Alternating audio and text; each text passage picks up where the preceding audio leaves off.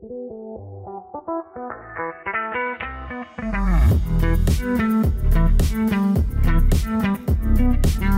to the Recruitment Mentors podcast. My name is Hisham Azuz.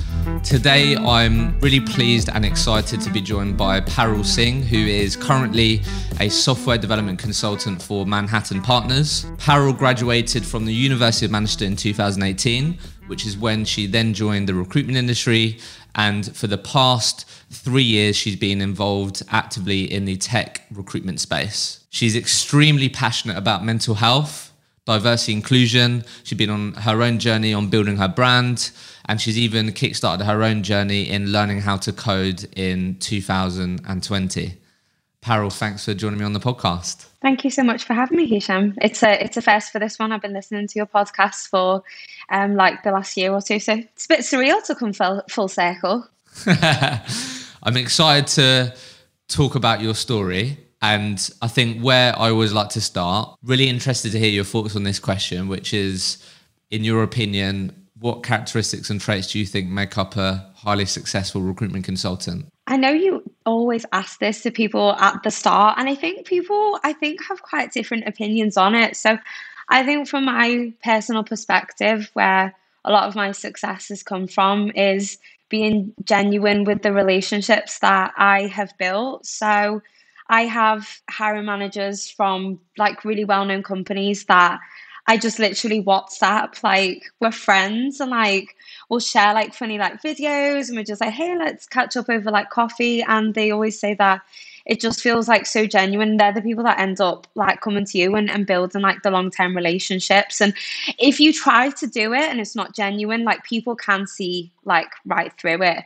And I think also having a really strong set of personal morals so so important because I know that the industry can sometimes have a bit of a reputation of being a little bit shady. So I think if you keep chasing kind of the short term wins and, you know, ignoring some of like your core morals for that quick success, um, I do believe it will be like short lived. So I would rather miss out on something small now um, to then build something greater like in the future. And I think being supportive of people around you. Mm, so building long term relationships, doing the right thing, knowing what you stand for, what what you, yeah. yeah, what what you don't stand for, and and sticking by that.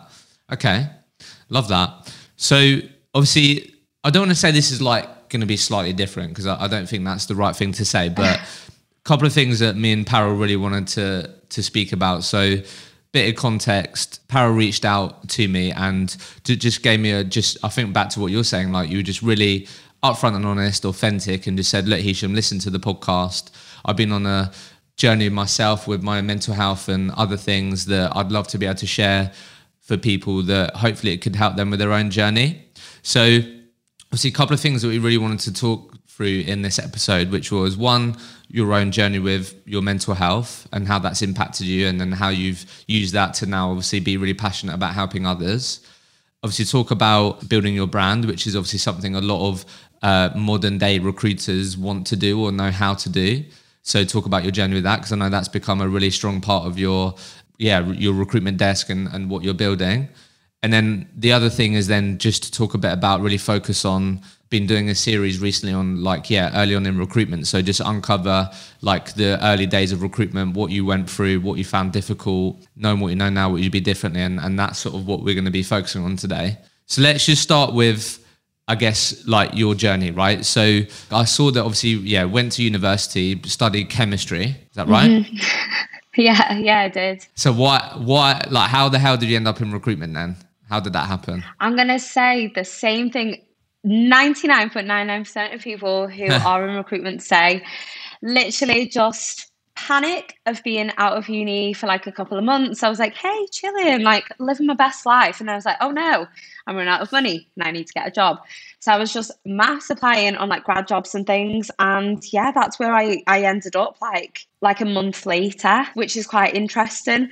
One thing that a lot of people actually don't know, so I was like a little anecdote actually. I very almost didn't end up doing it. And I almost end up being on the first season of the circle. Oh wow. Yeah. So I'm, well, I'm quite glad that I made the decision that I did. Yeah, I got I got approached through like social media, and I was like, this is not me like at all. Like, if you follow me on any social media, I'm not like a not really like big on it. And then I went through kind of like all the stages and they were like, hey, like it's a new like reality show. And I was like, eh, I've got nothing better to do.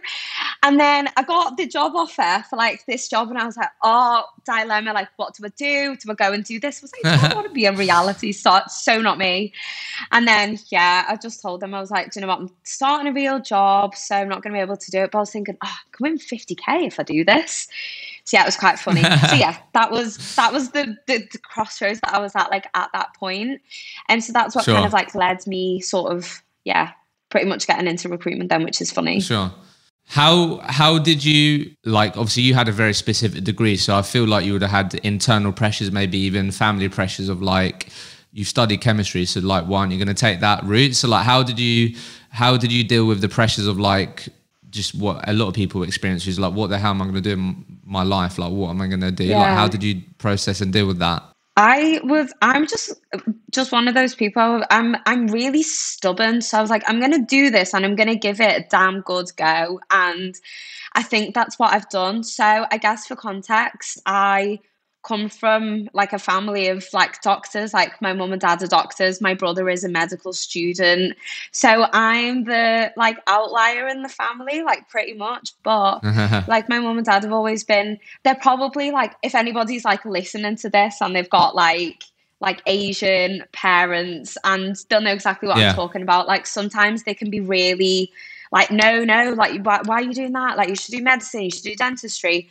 My mum and were always chilled. I explored them, but they never pushed it. And it's so cute because, like, I always try and explain to them, like, what I do.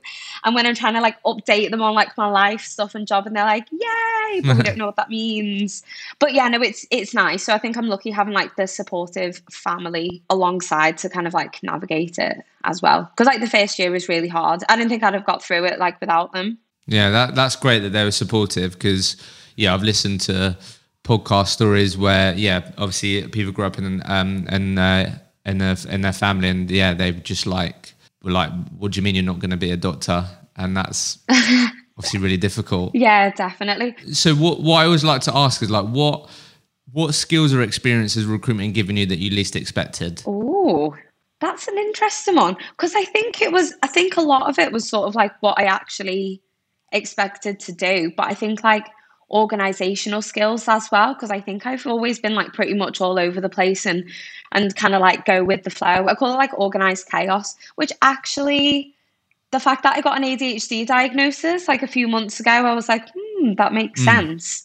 Um, so I think that's definitely like drastically helped that, and I think be, being a better listener. I've always been a bit a good talker, good speaker, but then actually learning to like really listen to people and respond to what they're saying and absorbing it and like being able to like read like body language and things like that. Obviously, back when we used to do like proper like face to face meetings, that's something that I didn't really expect to do.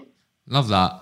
Do you think it's impacted your confidence at all? I think my, I'm not going to lie, I think my self confidence took a massive drop after really the first like year and a half. Yeah. So I think it went like finished uni, like start a job, and then it was like, oh no, it's not going well. And then I think over like the last year and a bit or so, it's kind of like going back up. But that depends on your environment, kind of like how well you're doing as well. Because if you keep kind of like just hitting your head against the wall and you're like, I'm not getting anywhere with this, then yeah, your confidence does take like a little bit of a knock. Yeah, because when I've asked a couple of people that question, one of the things that they've noticed is, yeah, like confident. It's like working in recruitment is just giving them a lot more confidence personally as well as professionally. Mm. Yeah, definitely. Okay, so that's interesting. We're definitely going to get on your journey with your ADHD diagnosis because I'm super curious yeah. about that. And I've seen so many more people open up and talk about um, their ADHD journey. So, a couple other yeah. things. So, let's just talk about as you as you'll know and be fully aware of. First year recruitment can be extremely difficult. What what were some of the the biggest challenges that you had to work through, overcome? Like, talk to us a bit about that. I think a lot of it was the severe lack of like work life balance. Like, for example, I was I'd wake up at five fifty leave at 6.50 and not, never really get home before like 7 you know, that was on like a good day. And I was, I, and I, I didn't go to the gym for like three months, I think, apart from like maybe once a week. And if you know me now, I, I pretty much exercise like every day, like really, really big on it. And that does like really impact you as well. I think I just became um, a really, really like miserable, a really miserable person because you feel like you're trying so hard and you still don't really know what you're doing, if that makes sense. Um, so it's that like, have you heard of kind of like the four levels of like competency, like that pyramid? Yeah, I've. If you go through it, it will remind it will remind me. But it's like competently incompetent and stuff like that. Yeah. So like in the beginning, it's kind of like blissfully unaware of what yeah. you don't know. So you're like the first couple of months are like great. You're like, oh, learning new stuff. Like this is fun. Talking to lots of people. So that's like unconsciously incompetent. And then you get to consciously incompetent, and that's the really difficult phase where most people are within that i think like i think it's like 9 to 12 months and that's when people drop out because they realize like how much they don't know and that's when your confidence takes like a little bit of a dip as well so i think that's where like one of my challenges were and i also got put straight into a really niche contract market. And I was like, I can't do this. And I questioned myself like a lot. I think that was a point where I could have literally just kind of like thrown in the towel and been like, no, I'm not doing this. But like I said to you, I was like incredibly stubborn. So I'm I'm gonna find my way because I love working with people. And um, so yeah, that was what mm. that was one of the big things I think for me that I really struggled with. I totally get that. That's like a really difficult period when you're fully aware of like what you're not yeah. good at at the moment or what you're trying to get better at. So like if I'm mm-hmm. listening to this right now and I'm in that period, I'm in my first year in recruitment, like what, what would your advice be to me? Um, I think A, if you can also seek professional help if you need it. There's no shame in seeing a doctor, therapy. I've had CBT therapy. Um, I take antidepressants. Um, so I mean, I guess just to summarize, like my diagnosis as well. So I have um, anxiety and depression. Um, I have a history of eating disorders, and um, also have an ADHD diagnosis from like a couple of months ago, which some people can class as a mental mental illness. But even if not, then it does directly impact um, anxiety and depression as well. They're known as what's called a comorbidity.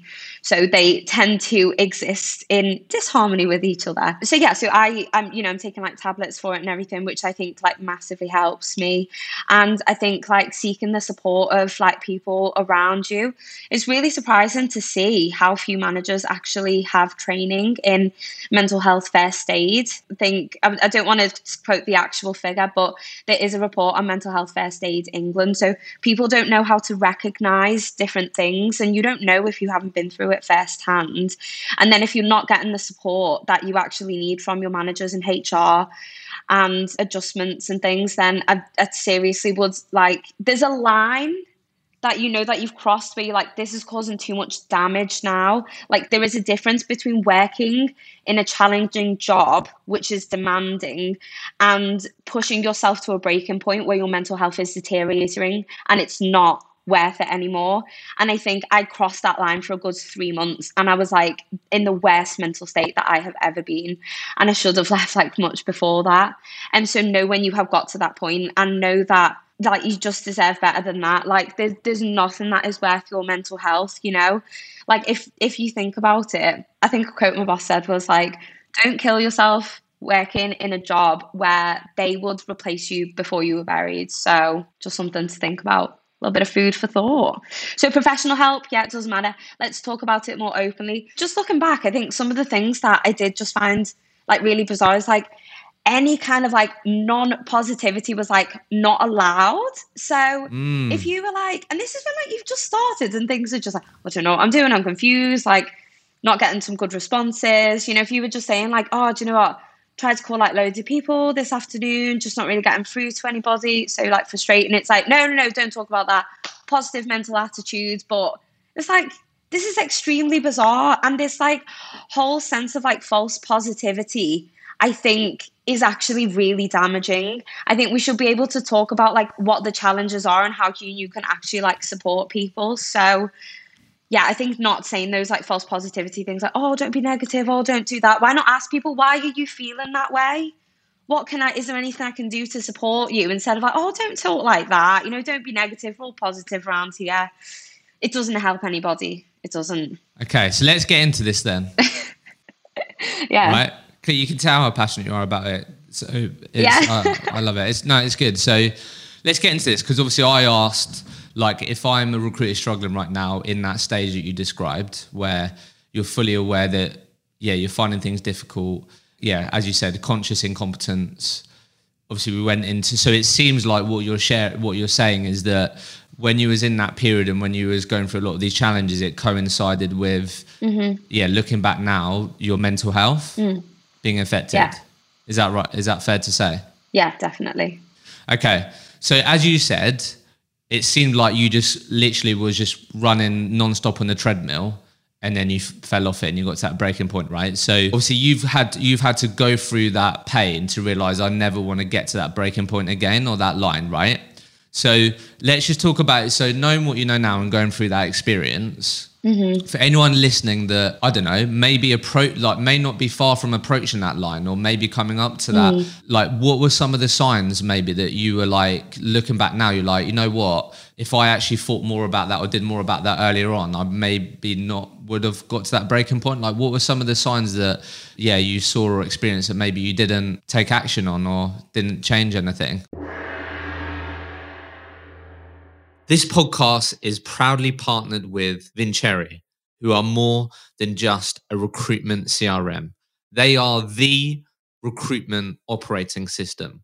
Now, I can continue to tell you how great this product is and how great Vincere's operating system is, but I think what's always best is to hear from Vincere's customers on how it's impacted their recruitment business. So, Here's a very quick snippet from a recent conversation we had on this podcast with Steve Thompson from Forward Role, who spoke about how Vincere has enabled to grow his recruitment business. And if you want a no pressure demo on Vincere, how it could impact your recruitment business, then make sure that you use the link in the show notes. And because you listen to this podcast, you will get exclusive savings.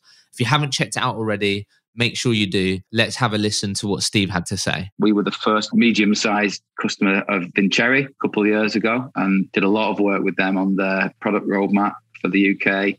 Um, got a really lovely partnership with, with them as a business. We chose it because it's a, an incredibly intuitive tool. Um, it's incredibly powerful, and, and, that's really weaponized our staff, I think. Um, so, yeah, Vincere is, I think, it's definitely helped with our with our growth. Yeah, so I think it's important to know and be able to spot your signs for whether your your mental health and well-being is deteriorating. So, or you're approaching or you're approaching burnout. Um, so I think some of the things that I would probably notice about myself is losing interest in things that I usually enjoy, like exercise, reading, talking to friends and family, cooking. I'm like, oh, I don't want to do any of those things. Like obviously, like not really like sleeping, sleeping very well. I was regularly using like over the counter sleeping pills just to be able to kind of like get me to sleep. It was taking me like an hour to get to sleep after getting into bed, absolutely exhausted. But the mind was, like you said, just running like a treadmill. And I was like, I just started to think that was normal. And then I spoke to people and they're like, yeah, it shouldn't take you that long to fall asleep. Um, also, obviously, like lack of like self self care and things you know, abusing like drugs and alcohol, that's also like a really big sign. These are things that you can actually try and spot in other people as well. You know, if you've got friends, like look at that, look after them too. Um, and I think they're they're probably like the main main things that I think I I like spotted to be honest. It's difficult to say. I think a lot of mine was like environmental.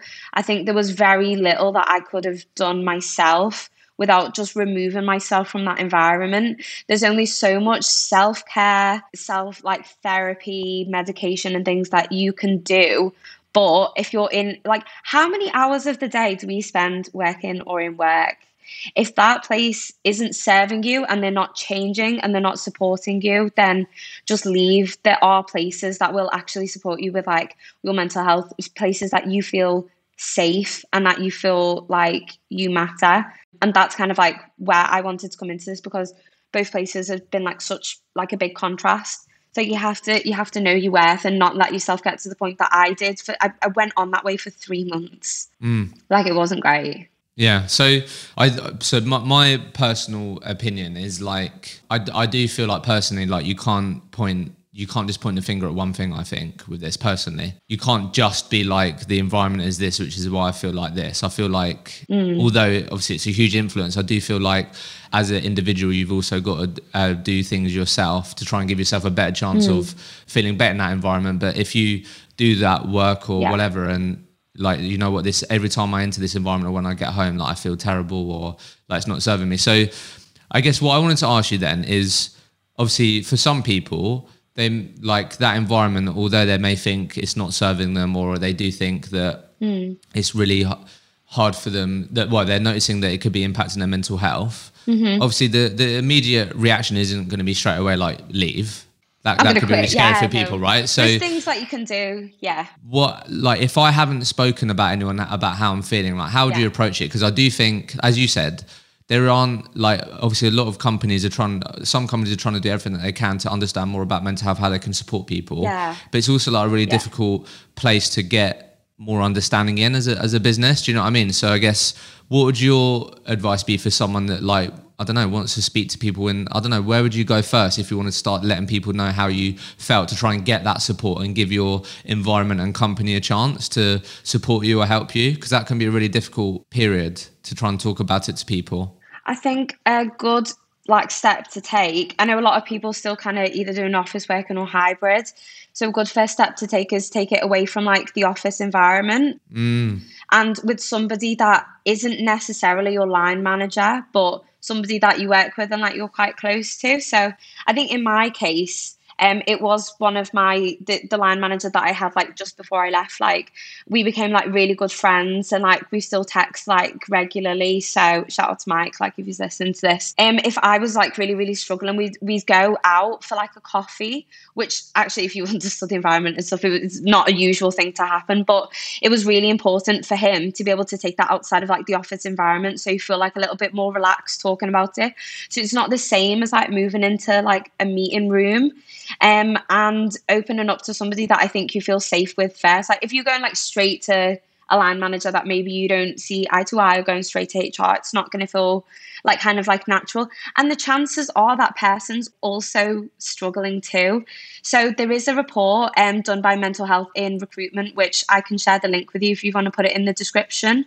Um, so it's a study that shows that 90% of employees in recruitment have suffered a common mental health disorder related to work. Yeah, yeah. So yeah, like I said, if, if there's somebody else that you can actually like relate to and speak to and like start up that conversation. And I think if we can normalize it, like on my morning meetings now, like I will just say, do you know what? I'm feeling really anxious today. You know, I'm just like I'm not I'm not feeling too great, not in like a good headspace.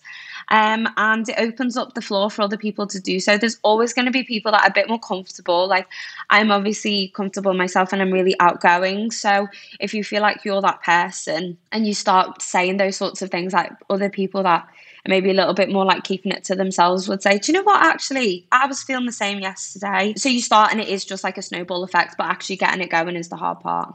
What about then? I think the the the hard thing as well that some people may think, and obviously part of it is normalizing it or feeling like you can talk about it. But if I'm early on in my recruitment journey and I'm talking to people about my mental health, that I'm finding it difficult or whatever, like what what if I'm then worried about them taking that in a in a way of like they might then think that I, I can't do the job or I'm not resilient enough. Do you know what I mean? I, I do feel like that's also part of the self dialogue is like, if I talk about this, are they then to think that I can't bounce back as quickly as they want me to? And I don't know, what are your thoughts on that?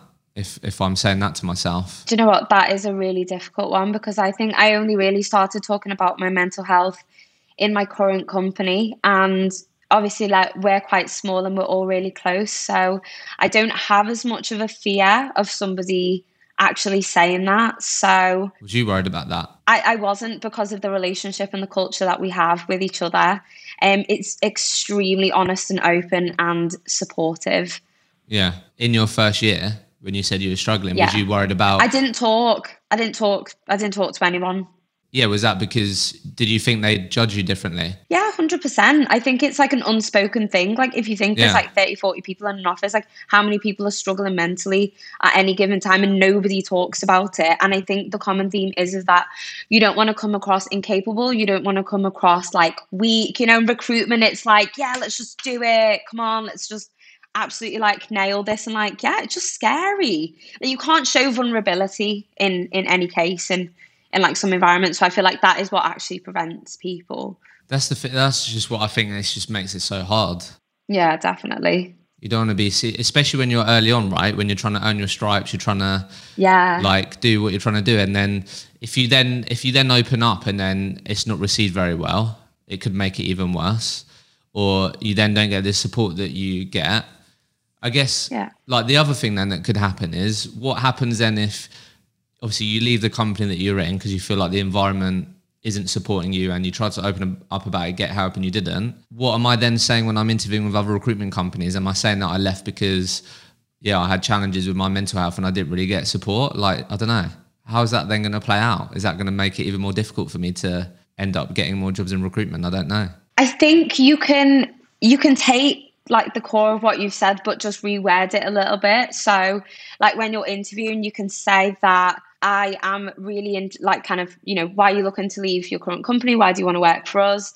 Um, just say that I'm I'm looking to work in a company that has a bit more focus on autonomy and uh, like flexibility and work life balance because that's where I find like I truly do thrive and it's important for me to like feel like I have like a purpose and I'm achieving everything that I, I want to be able to want to be able to achieve. So yeah, I think it's you, you can talk about it, but just maybe in a in a slightly in a slightly different way because like we said, we should be able to like normalize these conversations, but like you shouldn't also feel like you have to like disclose anything like during like the interview process. So let's say you know you have like ADHD and, and like depression. If you really wanted to, like I think you should mention it maybe, you know, once you're like you've signed a contract and stuff and you're kind of letting them know about things that you might need like adjustments for. And for example, I mean, like ADHD is a listed disability. So for actually failing to support and give accommodations to that is um, a violation of the Act to protect it. So again, something that people should know. Okay. So let's talk about what made you obviously the company is going to be a huge factor, but like yeah. what gave you the confidence to give recruitment another go? Because i feel like this is obviously part of the turnover problem in the recruitment industry right? Where young people can join the industry and then get spat back out because of loads of different reasons. One of them will be because they might be burnt out and all these types of things. So what made you feel like you're going to get back up and stay in the recruitment industry after your experience, which was challenging towards the end? Yeah, definitely. Oh, I mean, it's been a good like year and a half, and it was really frustrating to see that I kind of had a lot of the qualities that people had to actually like succeed in recruitment. Something just wasn't right. And I do genuinely think that if I hadn't have ended up with like Manhattan Partners. I, I, don't know if I'd still be in recruitment now, just because it was that kind of like thing that actually saved me. So, what led to me being here was it was January 2020, really getting to like a bit of like a low point. And everybody calls it like, you know, everyone's looking for a job in January. And I was like, oh, I wouldn't do that. And then by the end of it, I was like, oh, that's me. So I messaged Julie, who's one of the co founders, because we used to be like friends through friends, going for like brunches and stuff, because she used to work for the same company I did. But our paths never actually crossed at the yeah. same time. Um, and I remember like one of the brunches a few months ago, and she said that like she'd set up like on her own because I was asking how work was going, and she was telling me a bit about it. And I was like, oh, that sounds really interesting, bit out there. So that really like stuck with me. And she was the first and only person I messaged because I was like, I kind of I don't want to just join like another kind of like company. Like I do just want to do something a bit different. Um, and then we kind of took things from there. Um, I met the other co-founder and director John, um, and they didn't know what their plan was going to look like. They'd only been operating for like just about like a year or so. Didn't even know when they were going to make like the first hire. And, you know, it was a massive step going from like the corporate recruitment world to joining a startup where I'm basically employee number one outside of the founders. Mm. Um, so that was like a massive like plunge to take, but it was extremely reassuring to me to know how much they were going to support me and give me like all of like the flexibility and autonomy that I needed. So, I mean, I work my I work my own hours. I take my breaks, lunch when I want. We've got like unlimited holidays. I don't have KPIs. Um, our monthly reviews are kind of like very different to I think what monthly reviews always look like. Um, so I knew like really early on that I was making like a suit, like a really good step. I mean, don't get me wrong. I joined right at the start of the pandemic, so everyone was like, "Oh my god, recruitment is falling apart." And yeah, I think everyone was just panicking a little bit. Um, but you know, we did we did really well in like the beginning, and we've been able to like grow from there. So I'll be honest, if I didn't have this opportunity, I, I was starting to kind of like lose faith a little bit.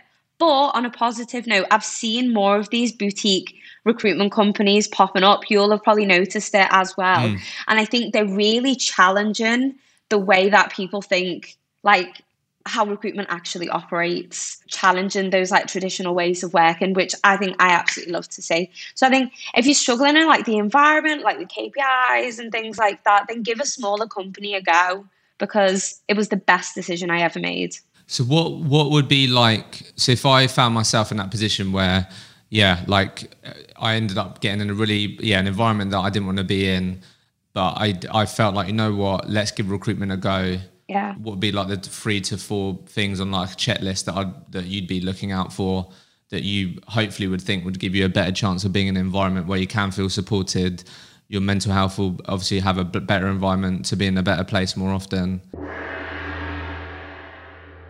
This podcast is proudly partnered with Sourcebreaker, who are changing the way recruiters work. This week, I just want to tell you or continue to tell you about the fantastic opportunities Sourcebreaker currently have within their organization. So, if you don't know, Sourcebreaker is widely used across the industry. You have companies like Hays, SThree, Austin Fraser, Premier Group, G2V, Harvey Nash, Next Ventures, so many great recruitment brands use Sourcebreaker and absolutely love it. So I want to tell you about the opportunities they currently have at their business. And you're going to very quickly hear from a chap called Joshua Dowling Kennedy, who went from working in recruitment to working at Sourcebreaker for the last five years, progressing from sales executive to now head of field sales. I spoke to him about his journey so far and why he would recommend recruiters who are potentially open to transferring their skills to tech sales and what that has been like and why some of you may be open to considering that opportunity. So here's Josh. And if you like what you had to say, if you are interested, then click the link in the show notes to check out some of Sourcebreaker's latest job opportunities. But also, if you want to directly connect with Josh, then do that on LinkedIn. So in terms of why it's um, an unbelievable place to work, it's you know the the culture and the people there are just unbelievable. You know, it's a really high performance culture, but you know, everybody is, you know, ultimately mates. The guys who run the business, you know, treat us really well. Loads of incentives. We go out all the time, um, lunch clubs, socials, parties. But you know, the the crux of it is, you know, the day to day is just really fun, exciting, and yeah, one of the best cultures I think out there. And I think that right now is probably one of the best times to join the business, just purely because you know, we're back to, to high growth. We're going to be opening offices elsewhere. You know, some of the new developments on the on the platform are going to be absolutely outrageous. So yeah, it's um phenomenal business, an unbelievable time to join. Looks like the future is going to be um, amazing with the business. So it was one of the things that John said when we met really early on, and he said our priority will always be our people obviously we have to be profitable as a business but we want to make people so happy that they never want to leave and that's how i feel right now. Like i would as long as like i'm in recruitment i'm going to be here. So that rang true. And another thing was the unlimited holidays mental health days and sick days. So i can't even tell you like how many holidays i've actually taken now. I think i've probably used like for what most people is like a whole year's allowance and I've got you know I can still take more like the rest of the year. Again, it's not it's not affected like my billing and like my ability to work, and I'm able to take off time to spend time with family, to go on like holidays, or sometimes I just have a day off to do absolutely nothing, which I think is really nice. It'd be great to see more companies actually. I think holiday allowance in recruitment is historically it's a little bit lower than usual, isn't it? So it'd be nice to see, if not unlimited, then maybe like a little bit more. So you know, maybe for somebody who wants that better like work life balance, like look at those sorts of things, but actually ask about the average people take because you know, people think that if you've got unlimited, people actually take less. So you can actually ask like for an average and whether they have a minimum as well. So I think that's like quite important. Um, and then like the flexibility around like remote working and um, like choosing like your hours and stuff because I think everybody like works differently and I work like different hours like pretty much every day. So like for me, having that flexibility to sort of like work when you want and being able to like go out over lunch or being able to like go to the gym and not have to worry about going there and back like over like an hour, I think has been a big contributor to like my mental health as well. It's one of those things you're not always going to know until like you're there, but I think there's definitely there's definitely signs like those. Where people like like we're adults we should be treated like adults. And if you can't leave people to work autonomously then either you know there's something going wrong or you're not hiring like the right people. Like when you give people the power to do their own thing like they can do amazing things. So it seems it seems like then to me like yeah being given an environment where you do have that autonomy you can yeah, yeah having more flexibility on if that's holidays if that's when you work like not feeling the pressures of like taking time off yeah. That it seems like that that's had a huge positive impact on your own mental health. So like why do you think that's sort of massively ha- helped your mental health? Um i think especially so going back to like having like ADHD, which I know was only diagnosed like a few months ago, but I'd really be struggling with it for like quite a while. So the way that I need to work is working in like shorter bursts and yeah. like taking breaks. So I use like Pomodoro quite a lot, which is if anybody listening hasn't heard of it, it's a popular time management method where you do like a chunk of work, usually 25 minutes, and then a five minute break. You repeat that four times and then you take a bit of like a longer break, which might seem counterproductive because you're breaking like quite a lot, but it works really well for me. I've used that before. It's, it's really good. Yeah.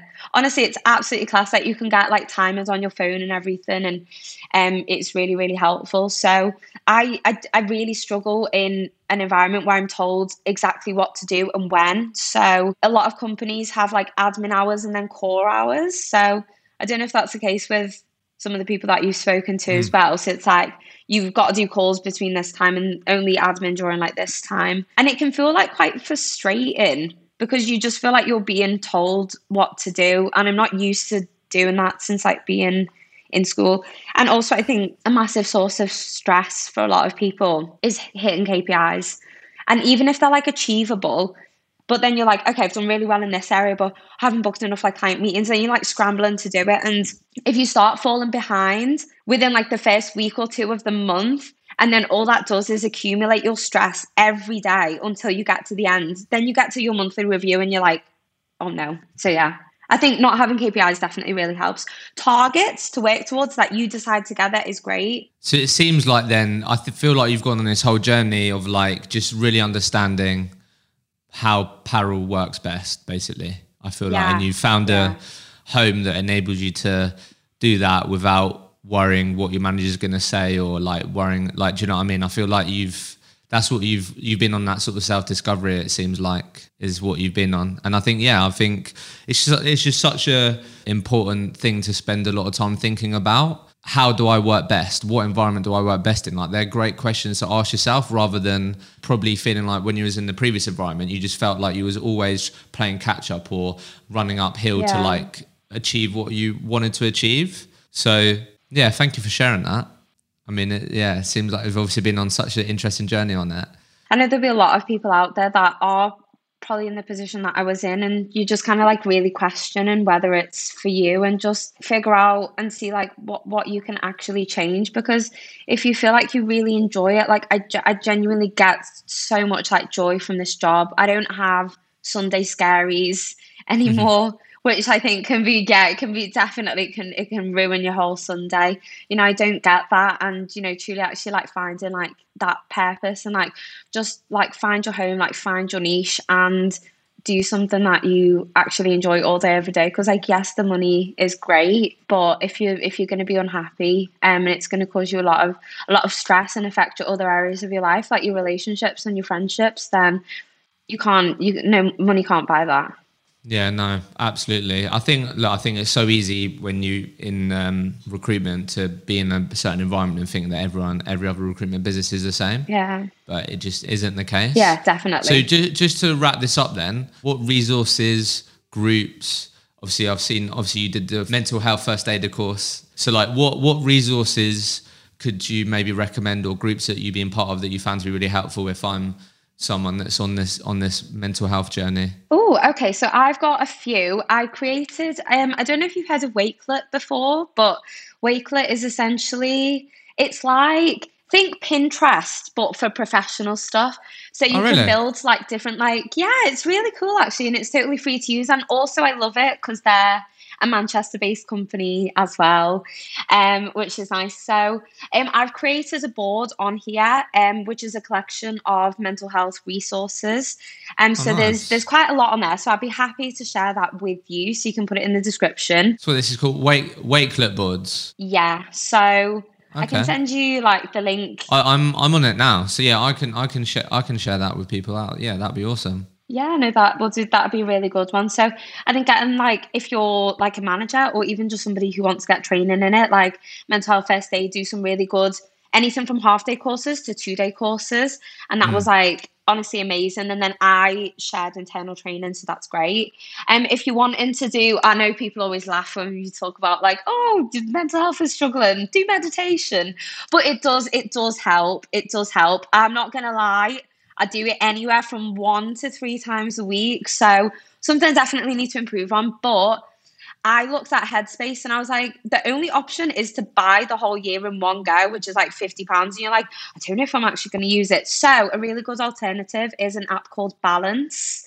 Um, so that's I know on the Apple App Store and probably on Android as well. They're actually offering a year for free, um, and it's like Headspace, but it actually tailors your meditation and mindfulness journey based on your feedback. So I actually think it's a step up. That's amazing. You don't have to pay, yeah, which is fab. And then I'll read out like the titles as well, but like I've got a couple of books which I think have been amazing. So this one is The Stress Solution.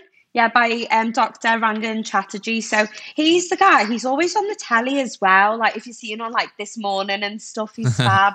so my mom gave me this book. So my mom's actually a psychiatrist. So really lucky in that aspect, to be fair. And um, so this book is really good if you like kind of like struggle like with your like stress and kind of get into the core of like de-stressing yourself. I think I've read this one like four times. It's a little bit battered.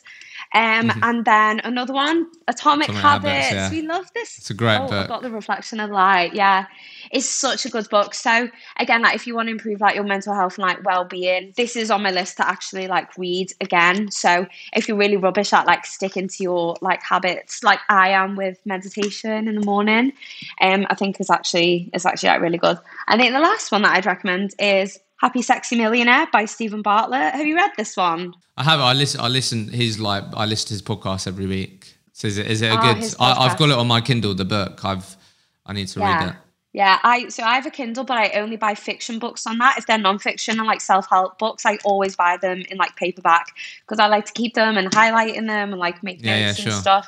Um, so there are a couple of like really really good books that um I would actually recommend, and something which I don't know if many people could actually kind of like find, but I'm basically in a few Slack communities that are like specific to tech. So One's a Manchester Tech Slack, which has got good couple thousand, and then I'm in a smaller, like a bit more like a private one. It's like you know if you invite somebody in, and we have a mental health channel in the second one, which I started, and now people talk about that like really, really openly, and it is the most non-judgmental and supportive space. So whether you do that with work or something outside of work, there is genuinely like there's not much that can actually substitute for having a supportive community around you.